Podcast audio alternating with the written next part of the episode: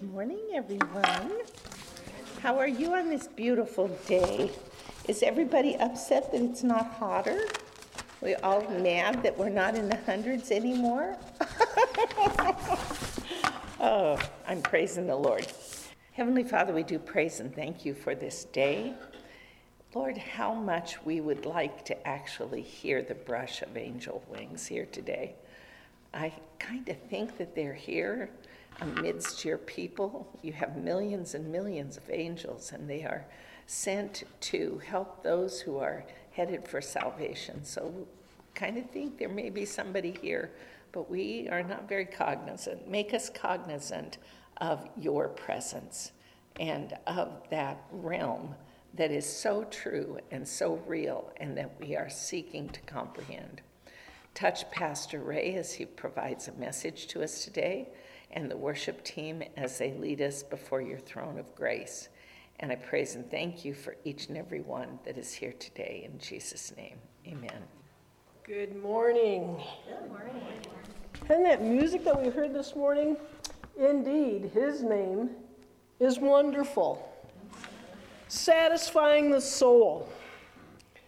Direct me in the path of your commands, there I find delight. Can you guess which book that's in? Psalms. The Bible teaches that a person is more than just a body. Each of us is actually a living soul. Our souls are created in the image of God. God himself has implanted his own nature within us. Just as, you're catching on, just as our bodies are have certain characteristics and appetites, so do our souls. The characteristic of the soul includes intelligence, emotion, and will. The human soul, or the spirit, longs for peace, contentment, and happiness. Most of all, the soul has an appetite for God, a yearning to be reconciled to its Creator and to have fellowship with him forever. In our world, we give most of our attention to satisfying the appetites of the body and practically none to the soul. Consequently, we are one-sided. We have become unfit physically and materially, while spiritually we are lean, weak, and anemic. The soul actually demands as much attention as the body. It demands fellowship and communion with God. It demands worship, quietness, and meditation. Nothing but God can completely satisfy, but the soul was made for God. Don't starve our souls. When was the last time you inten- intentionally denied yourself food, drink, or rest? Be sure you tend to your soul's needs just as attentively. Even to your old age, I will be the same, and even to your graying years, I will bear you. I have done it, and I will carry you, and I will bear you, and I will deliver you. If you'd like to stand.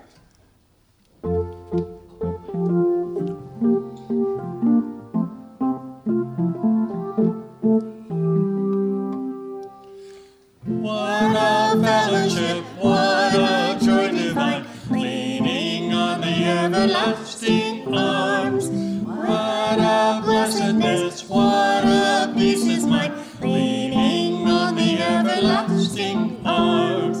Leaning, leaning, safe and secure from all alarms. Leaning, leaning, leaning arms.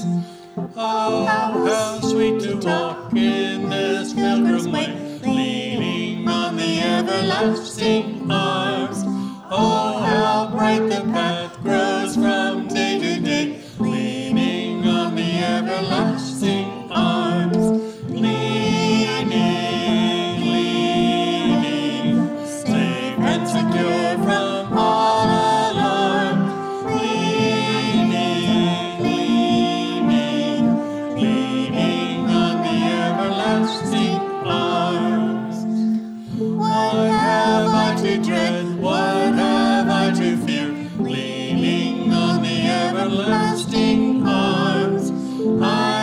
blessed peace with my Lord so near, leaning on the everlasting arms. Leaning, leaning, safe and secure from all alarms. Leaning, leaning, leaning on the everlasting arms.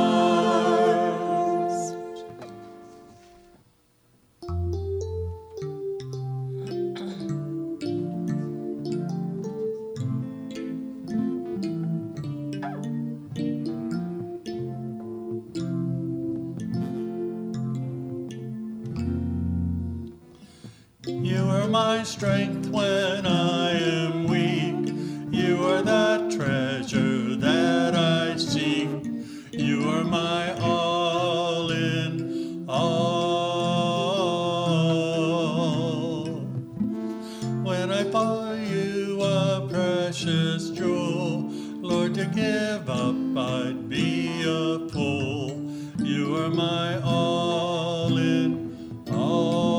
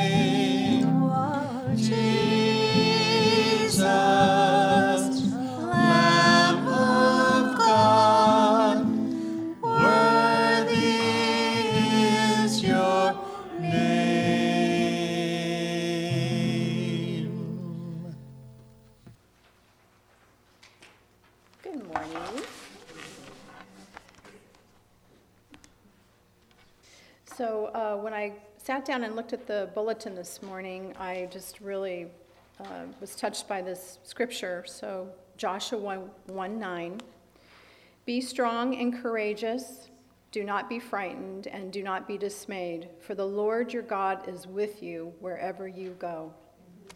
Praise God. And then also I wanted to read out of Proverbs three, uh, three through eight. Further benefits of wisdom. My son, do not forget my teaching, but keep my commands in your heart, for they will prolong your life many years and bring you prosperity. Let love and faithfulness never leave you. Bind them around your neck, write them on the tablet of your heart. Then you will win favor and a good name in the sight of God and man. Trust in the Lord with all your heart, and lean not on your own understanding. In all your ways acknowledge him, and he will make your path straight. Do not be wise in your own eyes, for fear the Lord and shun evil. This will bring health to your body and nourishment to your bones. Amen. Now if you'll join me in prayer. Heavenly Father, we come before you this day with grateful hearts. We thank you and praise you for your love and mercy that never fail us. As we gather, we ask that you bless those persons who are on our prayer page and for unspoken requests. We lift up those people and their individual situations to you so that your will will be done in each of their lives. We pray for your wisdom and forgiveness of our sins and for our church, Desert Gardens. May God's will be done in all things. We ask for guidance, strength, and healing, Father God. We give you thanks and praise for what you are doing. In Jesus Christ's holy name I pray. Amen. I'm going to read Psalm one oh one this morning. I will sing of mercy and justice. To you, O Lord, I will sing praises. I will behave wisely in a perfect way. Oh, when will you come to me? I will walk within my house with a perfect heart. I will set nothing wicked before my eyes. It shall not cling to me. A perverse heart shall depart from me. I will not know wickedness. Whoever secretly slanders his neighbor, him I will destroy. The one who has a haughty look and a proud heart, him I will not endure. My eyes shall be on the faithful of the land, that they may dwell with me. He who walks in a perfect way, he shall serve me. He who works deceit shall not dwell within my house. He who tells lies shall not continue in my presence. Early I will destroy all the wicked of the land, that I may cut off all the evildoers from the city of the Lord. Our Father, who art in heaven, hallowed be thy name. Thy kingdom come, thy will be done, on earth as it is in heaven. Give us this day our daily bread, and forgive us our debts as we forgive our debtors. And lead us not into temptation, but deliver us from evil. Thine is the kingdom, and the power, and the glory forever. Amen.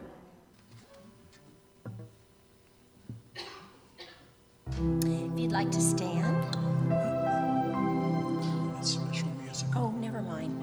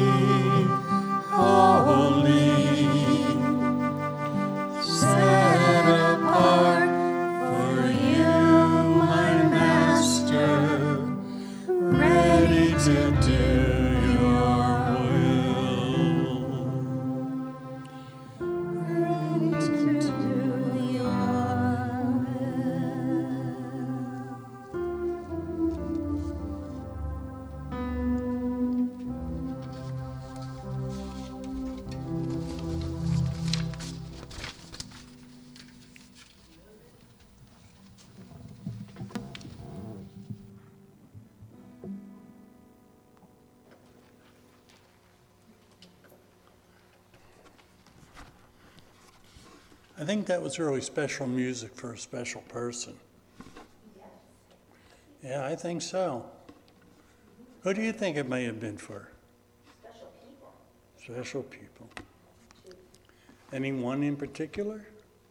Maybe Ron and Sue. Oh, Ron and Sue. I heard they were having an anniversary this week.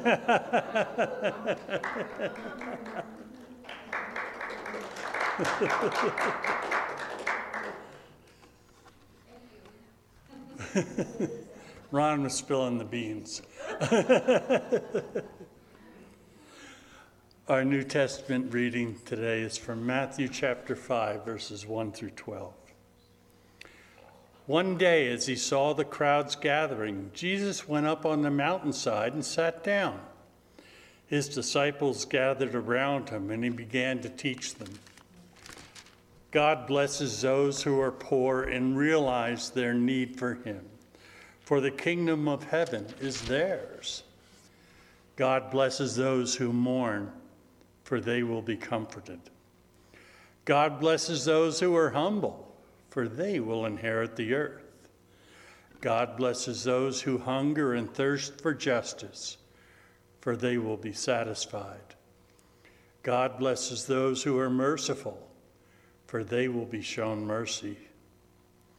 God blesses those whose hearts are pure, for they will see God.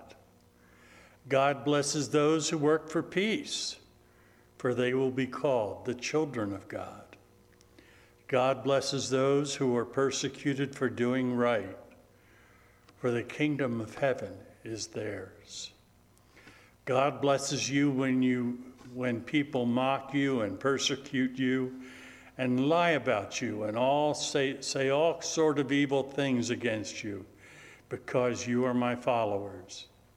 Be happy about it. Be very glad, for great reward awaits awaits you in heaven. And remember, the ancient prophets were persecuted in the same way. And if you'll join me in the responsive reading. Hope beyond all human hope. Promised descendants as numerous as a star to old Abraham and barren Sarah. Promised light and salvation in the midst of darkness and despair, and promise redemption to a world that will not listen. Gather us to yourself in tenderness. Open our ears to listen to your word, and teach us to live faithfully as people confident in the fulfillment of your promises. We ask this in the name of Jesus Christ. Amen. Let us pray. Heavenly Father, creator of all, Lord, you, you blessed us. You have shared with us things that are from your creation, things that would not exist without you. And Lord, we're so thankful. And you call upon us to, to give back, to share with others, to share your word, to share our hearts and the blessings that you give us when we when we know and sh- share that we are part of your family. And Lord, we, we give back also the gifts that we give today. And we ask you to bless them and that you guide us in their use, that more can come to know you and be part of that wonderful family of God. This we ask in Jesus' name. Amen. I have some uh, bulletins on the back table regarding uh, Goshen Ministries, and I wanted to give you a uh, thumbnail sketch of who they are and what they do. Slide two, please. They are not far from us. Uh, proceed up Old Spanish, take a left on Melpomene, and they are down uh, less than a mile, so very, very close to us. Their outreach is to refugees, uh, specifically refugees from genocide. I met with uh, a fine young man a couple of weeks ago Demembe is his name, and he's from the Congo. He and three brothers escaped one of the many genocides in the Congo and came here. They've been here about ten years.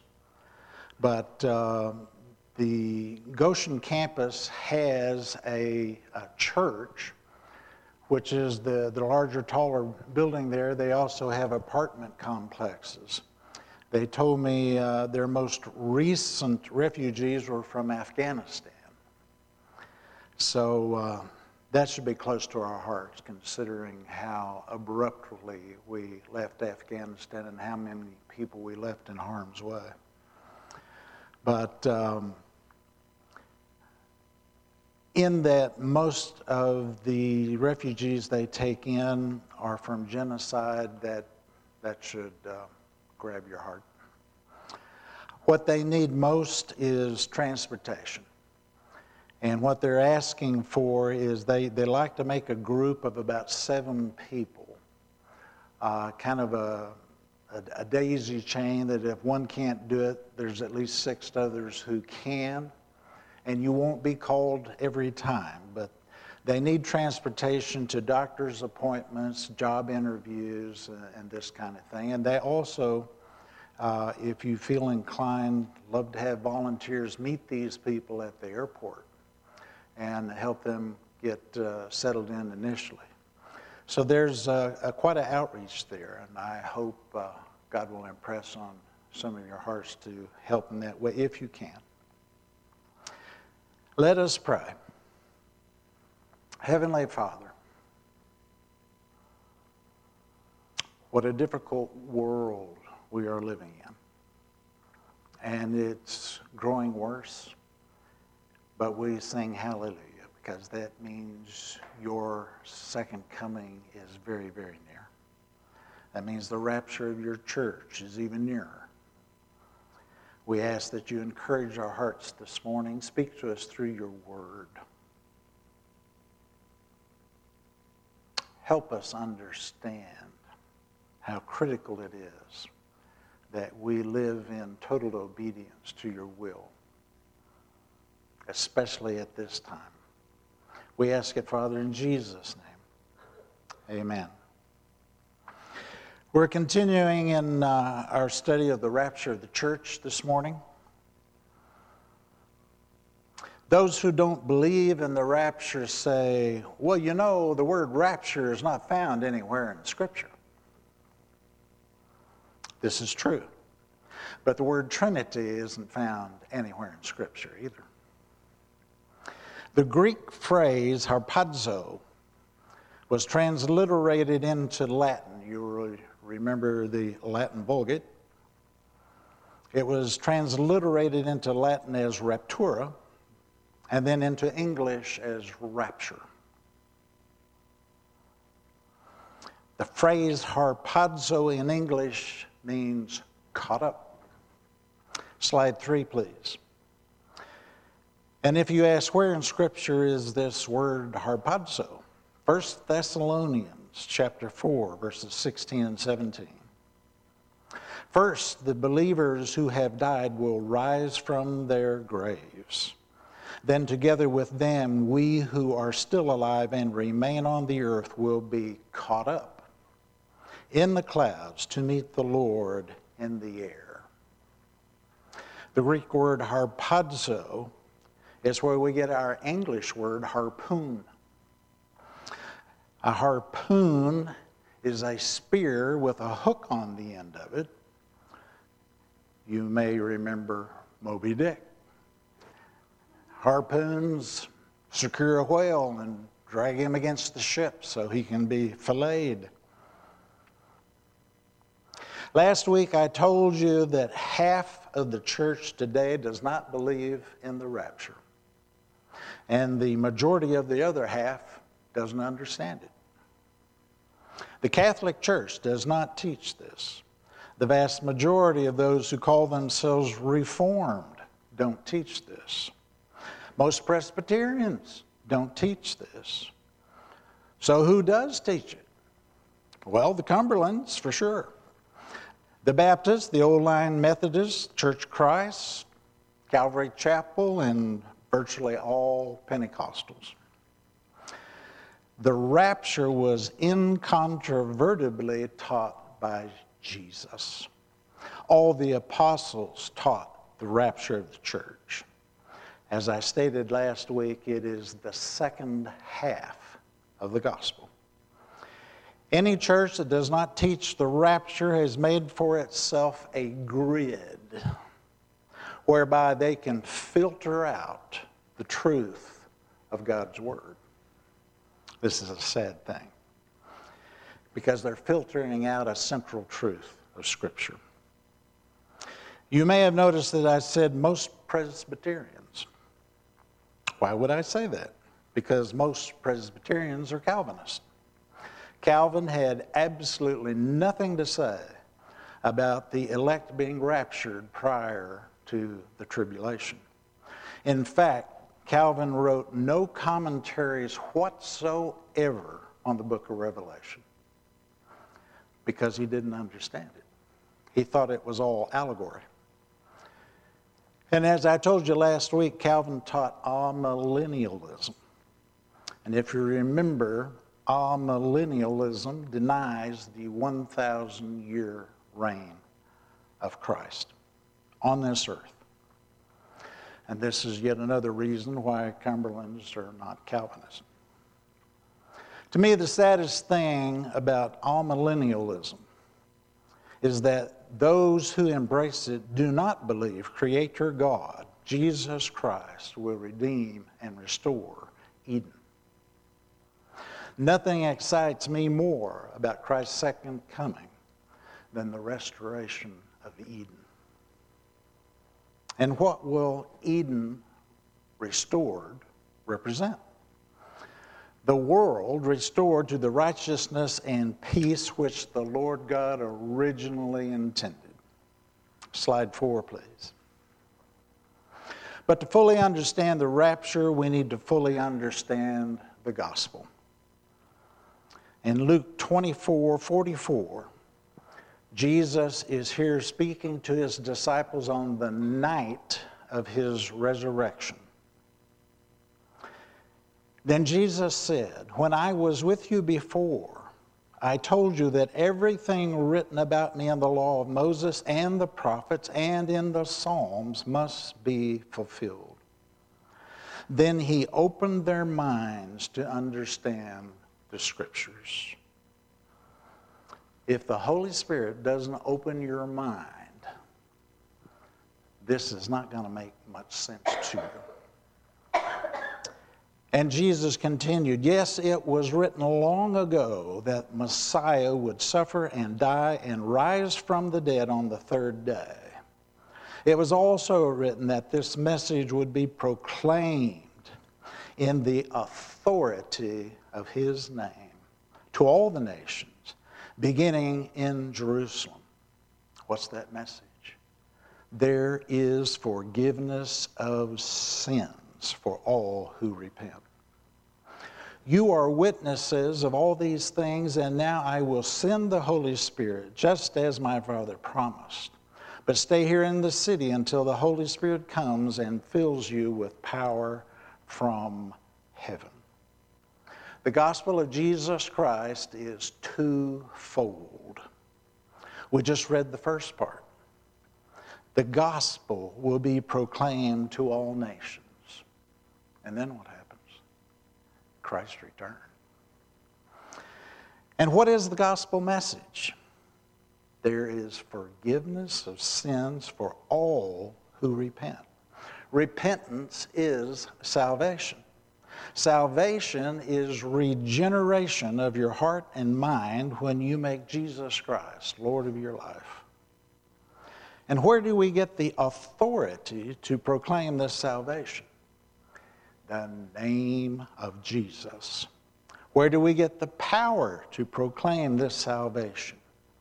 The Holy Spirit will come and fill you with power from heaven. Slide five. Further down in Luke twenty-four, we read about Jesus' ascension. Luke twenty-four fifty through fifty-three. Then Jesus led them to Bethany, and lifting his hands to heaven, he blessed them. While he was blessing them, he left them and was taken up to heaven. So they worshiped him and then returned to Jerusalem filled with great joy. And they spent all their time in the temple praising God. What joy did Jesus bless them with that gave them such joy they stayed in the temple for ten days straight, praising God?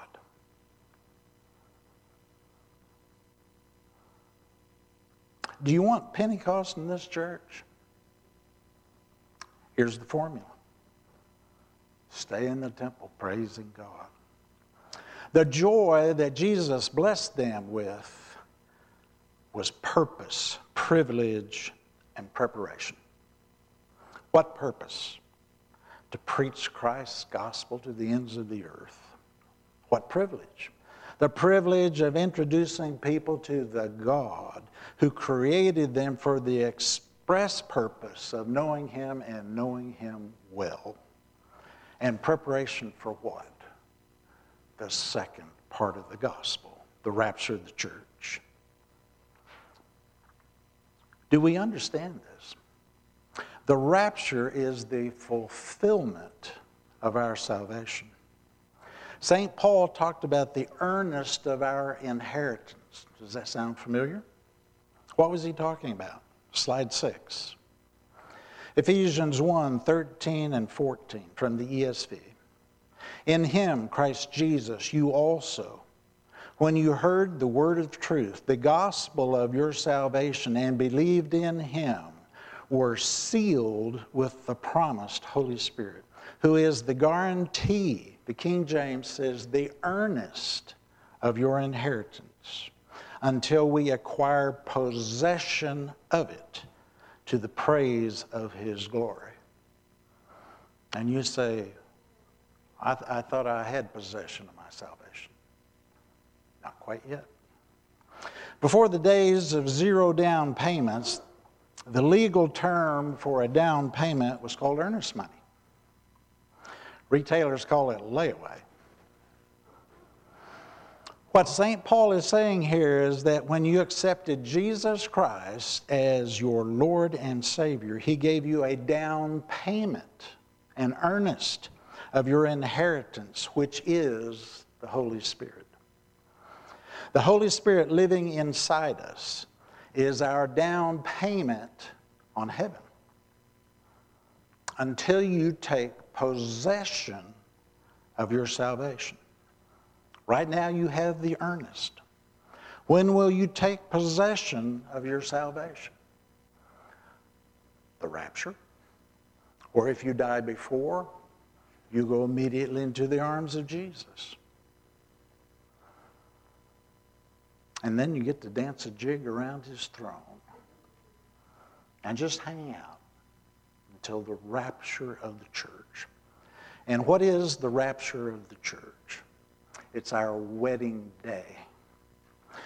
Do you remember what I told you last week about the Galilean wedding? When we received Christ into our heart, we said yes to Jesus' wedding proposal. He's already paid the bride price, the dowry on Calvary. He has already signed the wedding contract in his own blood.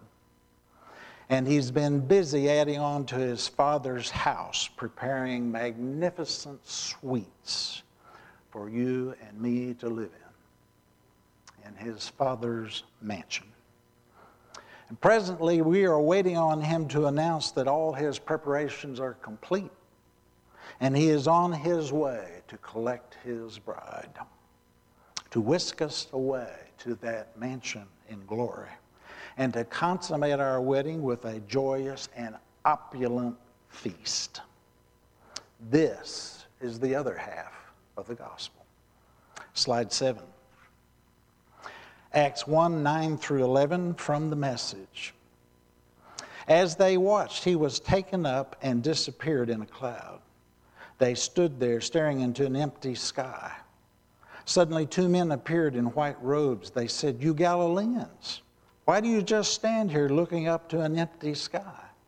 This very Jesus who was taken up from among you to heaven will come again as certainly and as mysteriously as he left." But remember what I told you last week. The second coming of Christ will happen in two parts. Part one, at the rapture of the church, we will meet the Lord Jesus in the air, where we will be escorted to that great wedding feast of the Lamb and the Bema Seat judgment. He will return exactly the same way he left, handing out blessings.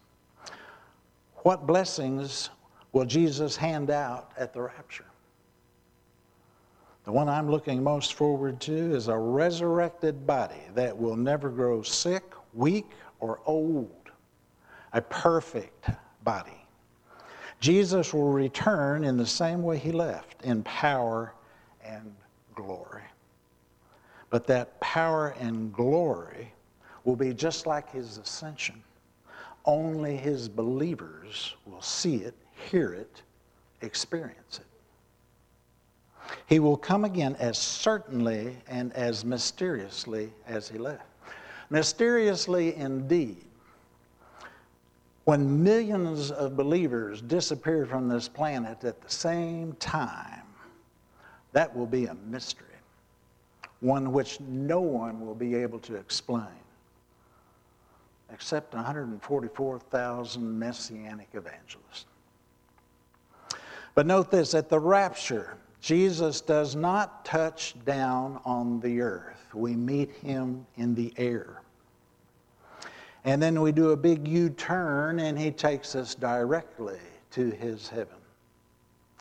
Part two, Jesus' second coming, he fully comes to the earth, vanquishing all his enemies at the Battle of Armageddon.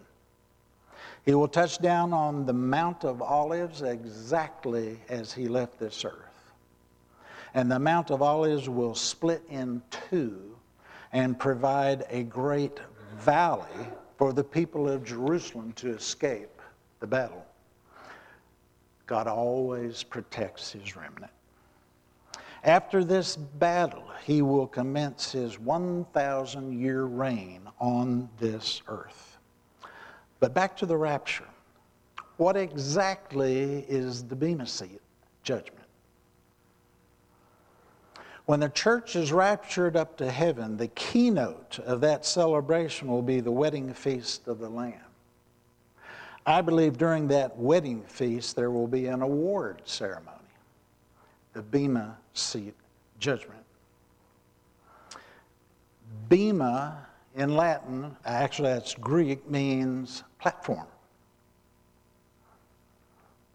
Think of the platform that the athletes stand on at the Olympics to receive their medals. This is the Bema Seat. You will receive your crown at the Bema Seat. Slide eight, please. Second Corinthians chapter five, verse ten, for we believers must all stand before Christ to be judged.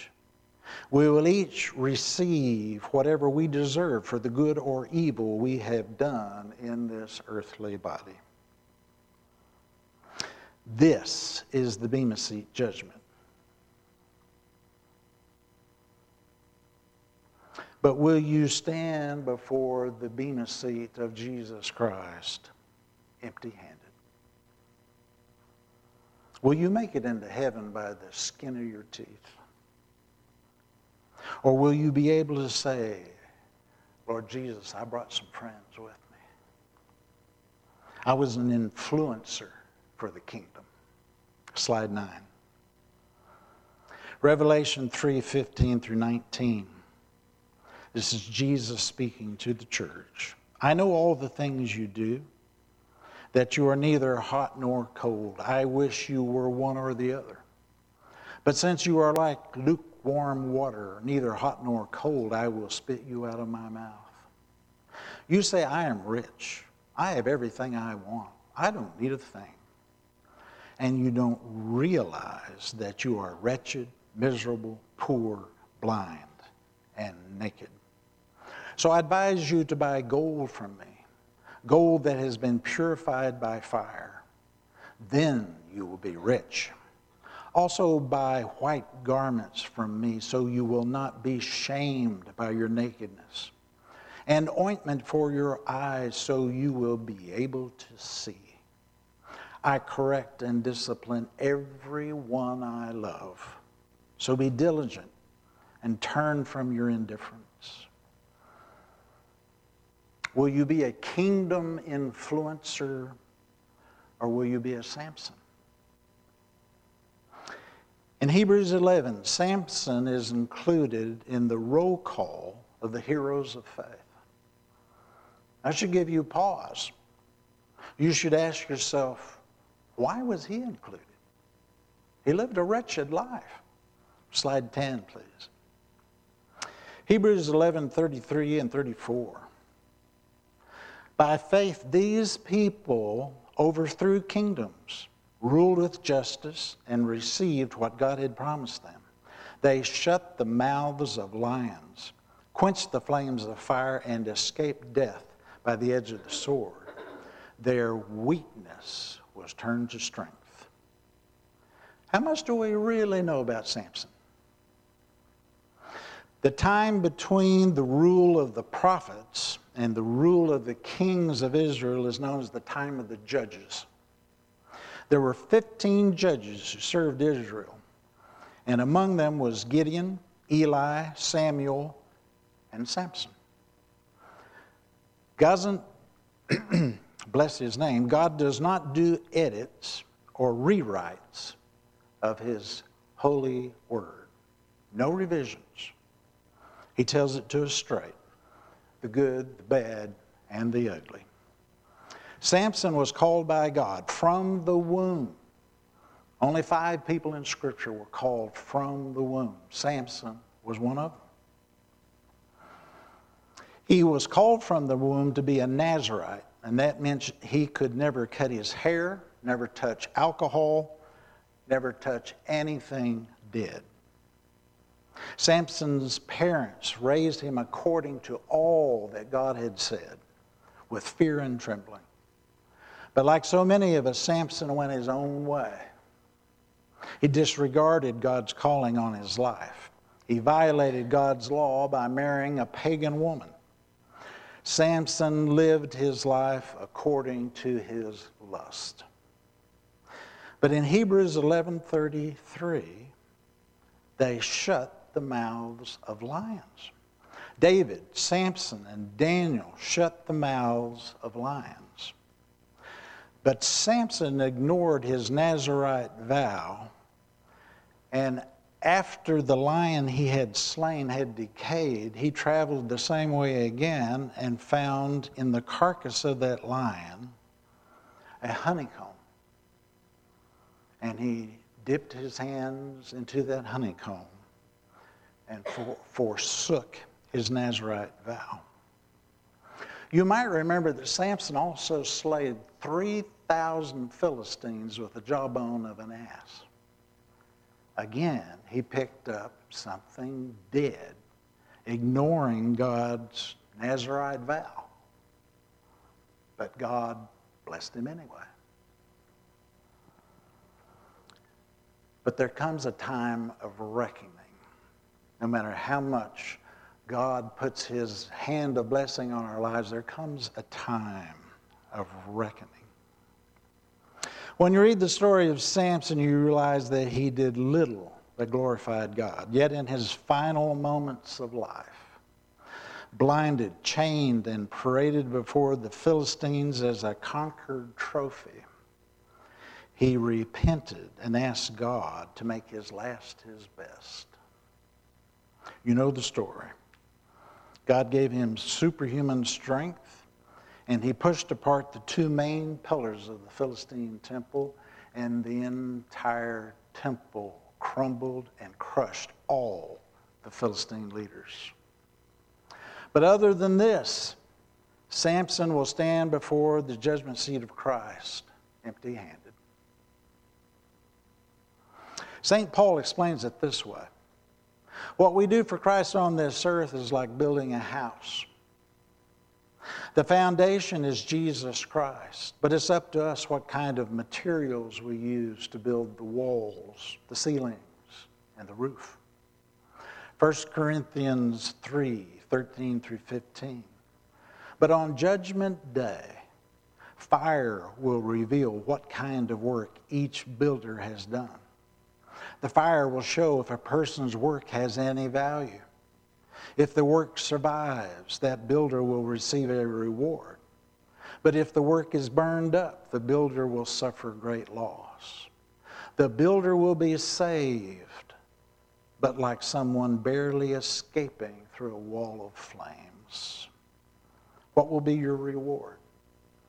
Will you be empty-handed, standing at the judgment seat with scorched clothes? Or will you receive a great reward? It's not too late.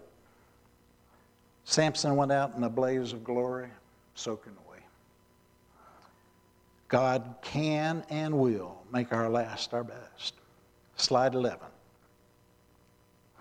In Revelation chapter three, five through eight, from the Living Bible, Jesus is speaking to the charter members of his church. In this case, the churches at Sardis and Philadelphia. He says this, everyone who conquers will be clothed in white, and I will not erase his name from the book of life.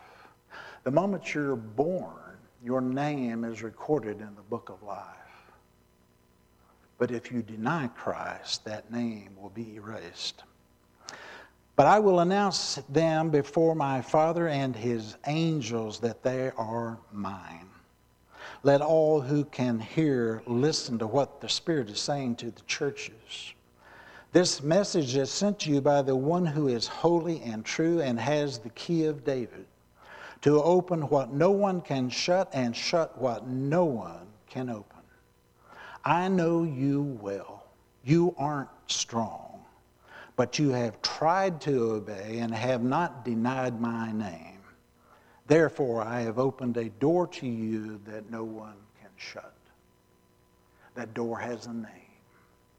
His name is Jesus Christ. Saint Peter puts it all in perspective for us. Slide twelve, please. First Peter one, three through eight. All praise to God, the Father of our Lord Jesus Christ. It is by his great mercy that we have been born again, because God raised Jesus Christ from the dead. Now we live with great expectation, and we have a priceless inheritance, an inheritance that is kept in heaven for you, pure and undefiled, beyond the reach of change and decay. And through your faith, God is protecting you by his power until you receive this salvation. When do you receive your salvation? At the rapture. Or when you meet Christ face to face. His power keeps it until you receive this salvation, which is ready to be revealed on the last day for all to see. So be truly glad. There is wonderful joy ahead, even though you must endure many trials for a little while. These trials will show that your faith is genuine. It is being tested as fire tests and purifies gold. Though your faith is far more precious than gold. The rapture of the church is the fulfillment of your salvation. It's the other half of the gospel. Slide thirteen. I've asked you before, but let me ask you again. I want to make sure we understand what is the tribulation all about. Number one, it's a time of testing for Israel. in order to bring them to their Messiah, Jesus Christ.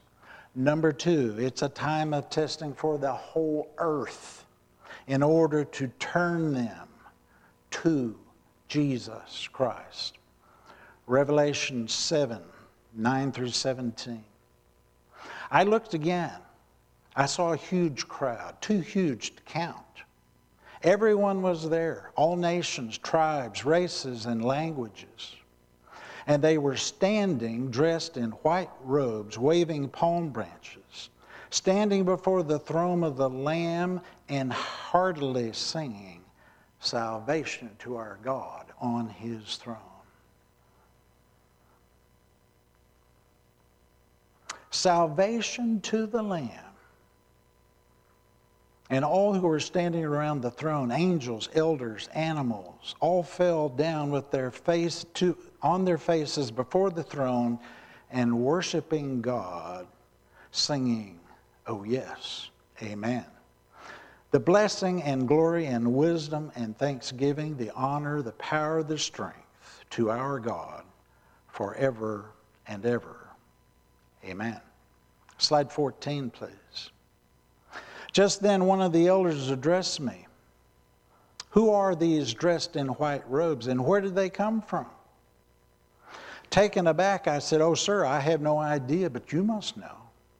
Then he told me, "These are those who come from the great tribulation."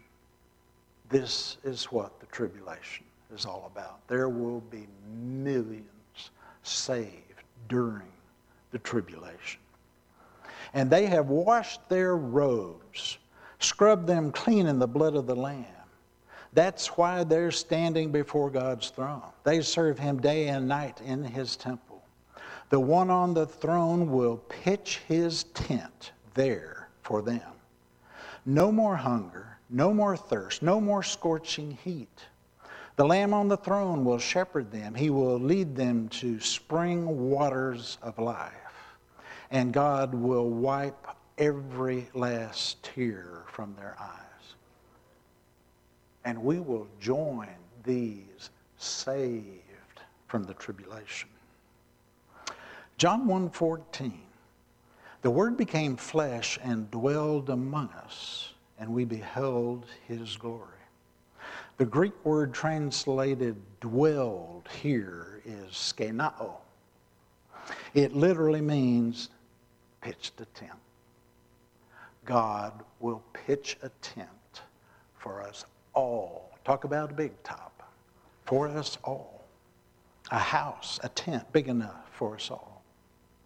No more hunger, no more thirst, no more scorching heat. And God will wipe every last tear from their eyes. Why will there be tears? Why will there be tears? I believe the only ones crying will be those who make it into heaven by the skin of their teeth and will stand before the Lord empty-handed.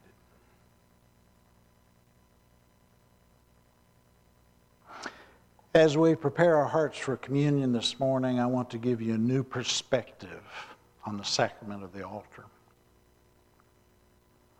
Communion should be a time of looking forward to Christ's return. Yes, we remember His sacrifice on the cross, but we should also remember His promised return. There will be a glorious communion service in heaven in which Jesus will partake with us. At the Last Supper, Jesus said to His disciples, "I won't eat this meal again until its meaning is fulfilled in the kingdom of God." This sacrament of the altar, this communion we will partake of this morning, its meaning will not be fulfilled until we celebrate it anew at the wedding feast of the Lamb. From the Gospel of Luke, "Then Jesus took a cup of wine and gave thanks to God for it and said, 'Take this and share it among yourselves. For I will not drink wine again until the kingdom of God has come.'"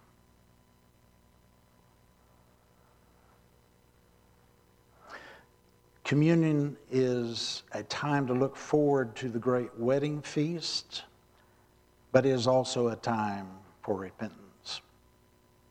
Earlier I told you repentance is salvation. Repentance is a, not a trite apology and then you return to your everyday ordinary life of ignoring God. Repentance is not when you offer up the same old worn out excuse, oops, I'm sorry, Lord. I was just got so busy today.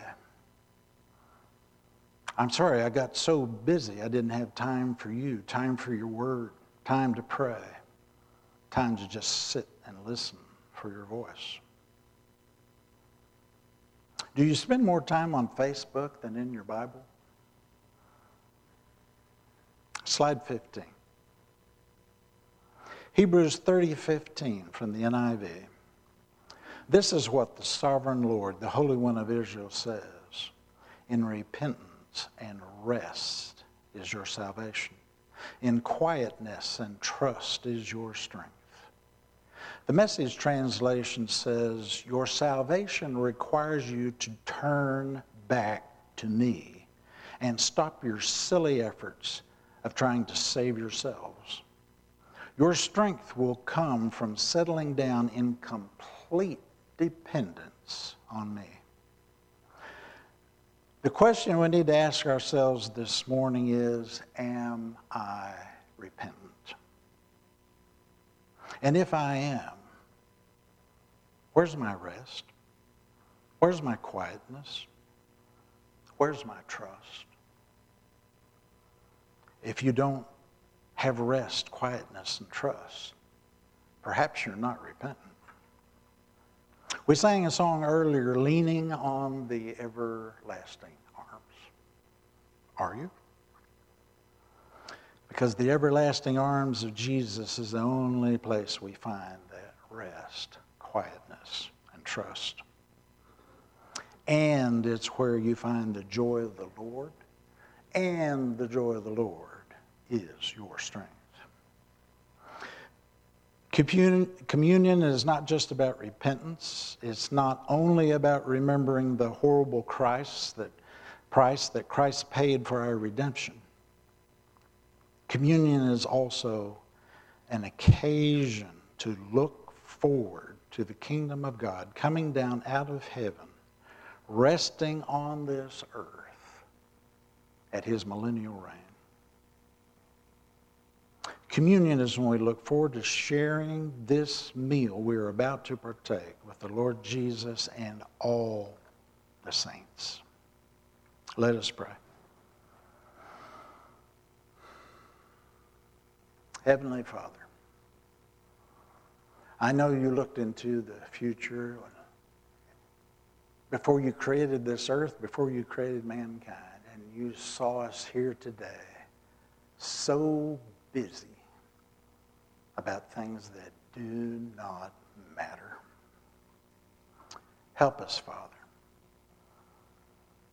to dial it back, slow it down, get our priorities straight, and put you first in our lives. Speak to us through the sacrament of your altar this morning. We ask it in Jesus' name. Amen. Kathy and Wayne, if you would come forward and prepare the table.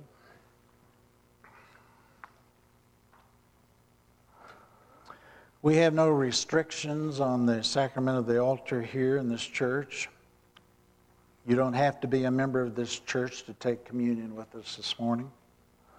All we ask is that you are a professing Christian who believes in the atoning work of Jesus Christ on his cross for our salvation. But I want us to do things a little differently this morning. I would like you all to come forward to receive both the bread and the wine and then take them back to your seat and we'll partake of each together. Please come forward.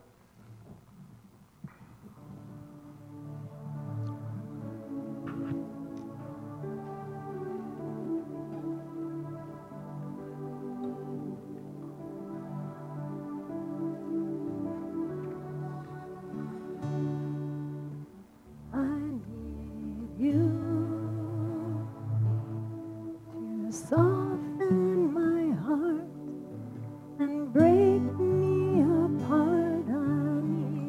I need you to open my eyes to see that you're shaping my life. All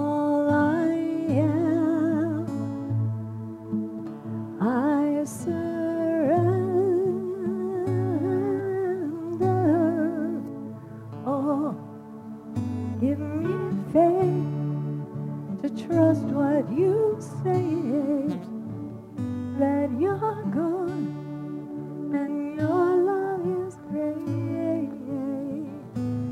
I'm broken inside, I give you my life. I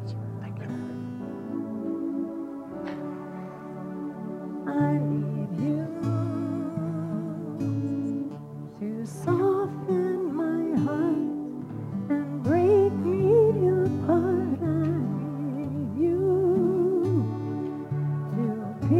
through the dark and cleanse every part of me. All I am, I surrender.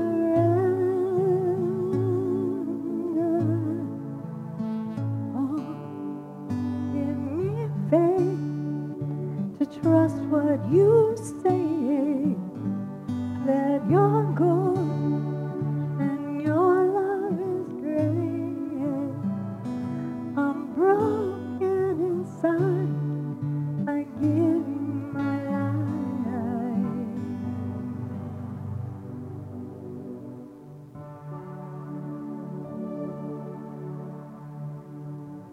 I may be weak, but your spirit's strong in me. Flesh may fail, but my God, you never will.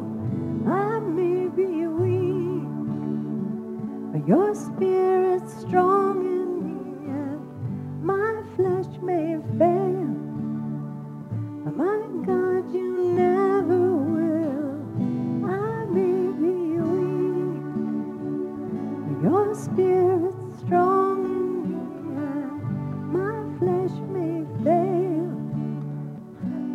God, you never will. I may be weak, your spirit's strong in me, and my flesh may fail. My God, you never will.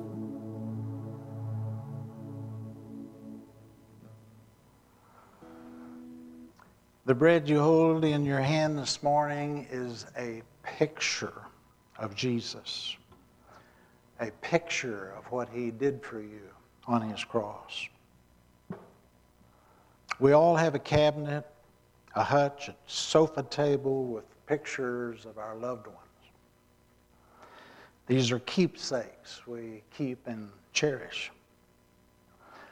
This piece of bread is a picture of a crushed, broken, pierced, and lacerated body. The body of our Lord Jesus Christ. This piece of bread is a picture of our sin, which Father God levied on our Lord Jesus Christ so we can be forgiven. This bread is a picture of the suffering of the Lord Jesus, the suffering he took upon himself so we can be healed body, soul, and spirit. Jesus said, "This is my body, sacrificed for you. Do this in remembrance of me." Lord Jesus, we bless your name and we thank you for this sacrifice. Let's partake together.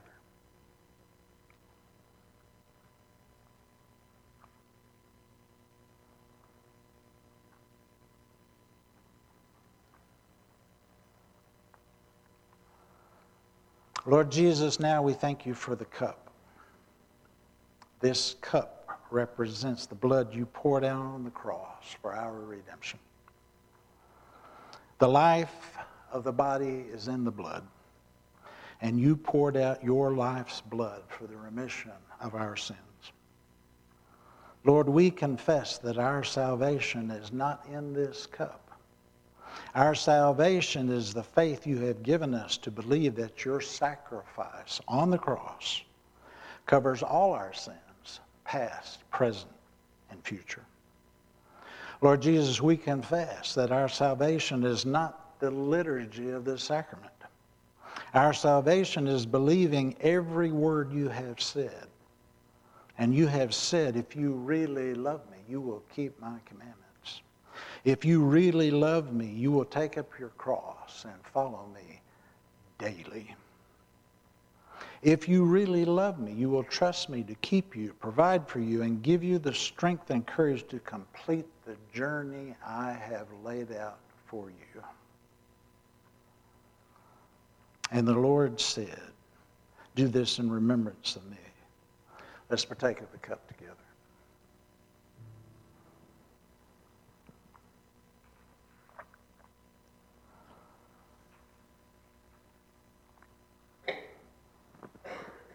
Heavenly Father, we thank you for your sacrifice.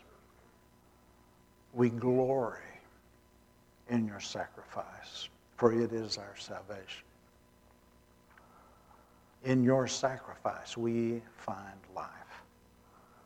In your death, we find life. And we look forward to praising your name for this forever and ever. Father, go before us this week. Lead, guide, and direct us in your perfect ways. In Jesus' name, amen.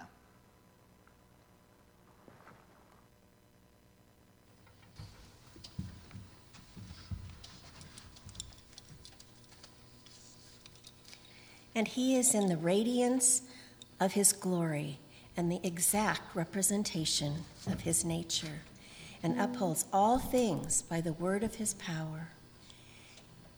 When he had made purification of sins, he sat down at the right hand of the Majesty on high.